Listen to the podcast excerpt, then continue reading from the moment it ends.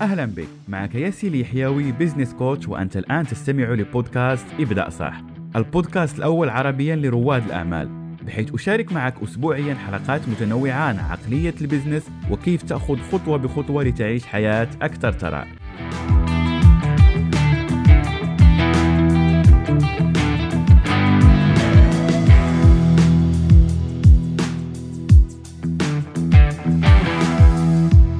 عليكم ورحمة الله تعالى وبركاته. حلقة اليوم هي بمناسبة فوز المنتخب المغربي وتأهله لربع النهائي لأول مرة في تاريخ المغرب وفي تاريخ العرب. فألف ألف مبروك لينا كشعب مغربي.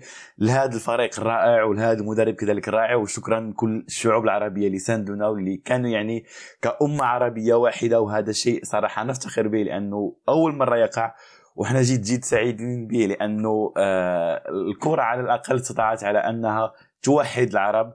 توحدهم على آه، حب فريق واحد على تشجيع فريق واحد. جد سعيدين بهذا فأول شيء أعتذر لأن الصوت راح بالتشجيع وبالاحتفالات.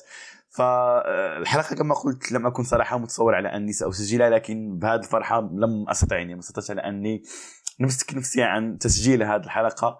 وخليتها آه، خلينا نأخذ منها خلينا نأخذ رسائل من فوز هذا المنتخب الرائع واللي إحنا فخورين به. وهذا الفوز أعتقد كل مغاربة وكل شخص يعني متابع كرة القدم سيتذكر فيه كلمة المدرب وليد الركراكي اللي هي ديروا النية واللي هي ماخوذه يعني من الكلام الديني الرسول صلى الله عليه وسلم إنما الأعمال بالنيات ولكل امرئ ما نوى. أشخاص اللي حضروا معي سواء في دورات ولا في جلسات عارفين على أنه أول شيء نبدأ به دائما دائما دائما هو موضوع النية. لو لم تكن عندك يعني نية الأشياء اللي تقوم بها نيتك العام نيتك الشهر نيتك اليوم.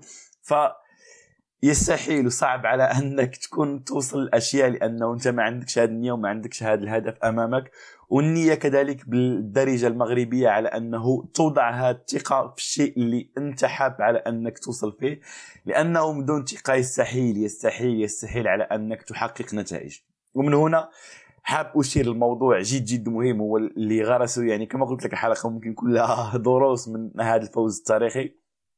ف واحد من الأشياء اللي آه، ركزت وأحببتها يعني في هذا المدرب هو تكلمه بشكل كبير على العقلية اللي حب على أنه يغرسها في المشجعين المغاربة وفي كل الدول العربية وبالخصوص في الفريق المتواجد معاه واللاعبين يعني المتواجدين معاه في هذا الفريق لأنه قبل ما قبل ما يجي يعني هذا المدرب كان الفريق مشتت هم هم نفس الأعضاء نفس اعضاء الفريق لكن بدون هذه العقلية اللي استطاع على أنه يغرسها فيهم اللي هي أساس النجاح. فمهم please please please شوف كل الفرق يعني لما تكون تتابع كرة القدم ولا فيلم ولا مسلسل ليس فقط يعني فقط المتعة لا خذ منها دروس.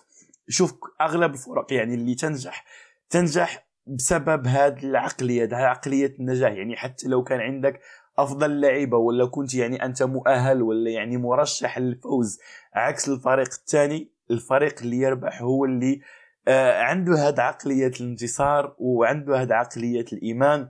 كما شرحتها يعني في بودكاست اللي قمنا به في شهر رمضان الله سبحانه وتعالى ينصر المؤمنين ينصر المؤمنين ليس بمعنى الإيمان ولكن بمعنى الإيمان في أفكارهم. الإيمان بمعتقداتهم فشوف ما هي معتقداتك. بما أنه الأشخاص لو كنت تتابعني أول مرة فأنا يعني أرشد الأشخاص للوصول للحرية المالية في موضوع الحرية المالية وفي موضوع المال والبيزنس والاستثمار. ما هي قناعاتك؟ ما هي أفكارك؟ هل مؤمن فعلا على أنك تستطيع النصر لأن الله سبحانه وتعالى سينصرك في إيمانك بشرط على أنك تشتغل؟ لو تتابع يعني تصريحات هذا المدرب ولا تشوف يعني كذلك المباريات فاللاعبين يعني عندهم هذه النية عندهم هذا الروح عندهم هذه العقلية مؤمنين بأنفسهم ولكن يقومون بالعمل يقومون بالسعي اللي طلبوا من الله سبحانه وتعالى إن الله سبحانه وتعالى يأمرك بالسعي يأمرك على أنك تأخذ بالأسباب فهاد الأشخاص هاد اللعيبة يعني يأخذون بالأسباب. فاسأل نفسك في مشروعك في حياتك هل عندك أول شيء اللي هي الأساس؟ شوف العقلية وهذا الإيمان أكثر من 90% وأشخاص يعني اللي دارسين علم النفس فاهمين هذا الموضوع بشكل كبير. وتكلمت عنه يعني في العديد من الحلقات في قناتي ولا كذلك في برامج البودكاست. لكن وكذلك يعني الأشخاص اللي مهتمين بقانون الجذب لكن ليس فقط الإيمان لا. إن لم تتبع هذا الإيمان بعمل بسعي يستحيل على أنك تنجح.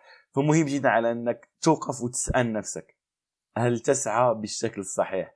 هل تقوم بالشكل الصحيح؟ هذا المدرب يعني الأشخاص اللي أنا لست خبير يعني في التحليل لكن لما تتابع تحليلات الأشخاص تجد على أن المدرب فعلا دارس درس كل المنتخبات اللي لعب معها بشكل جيد.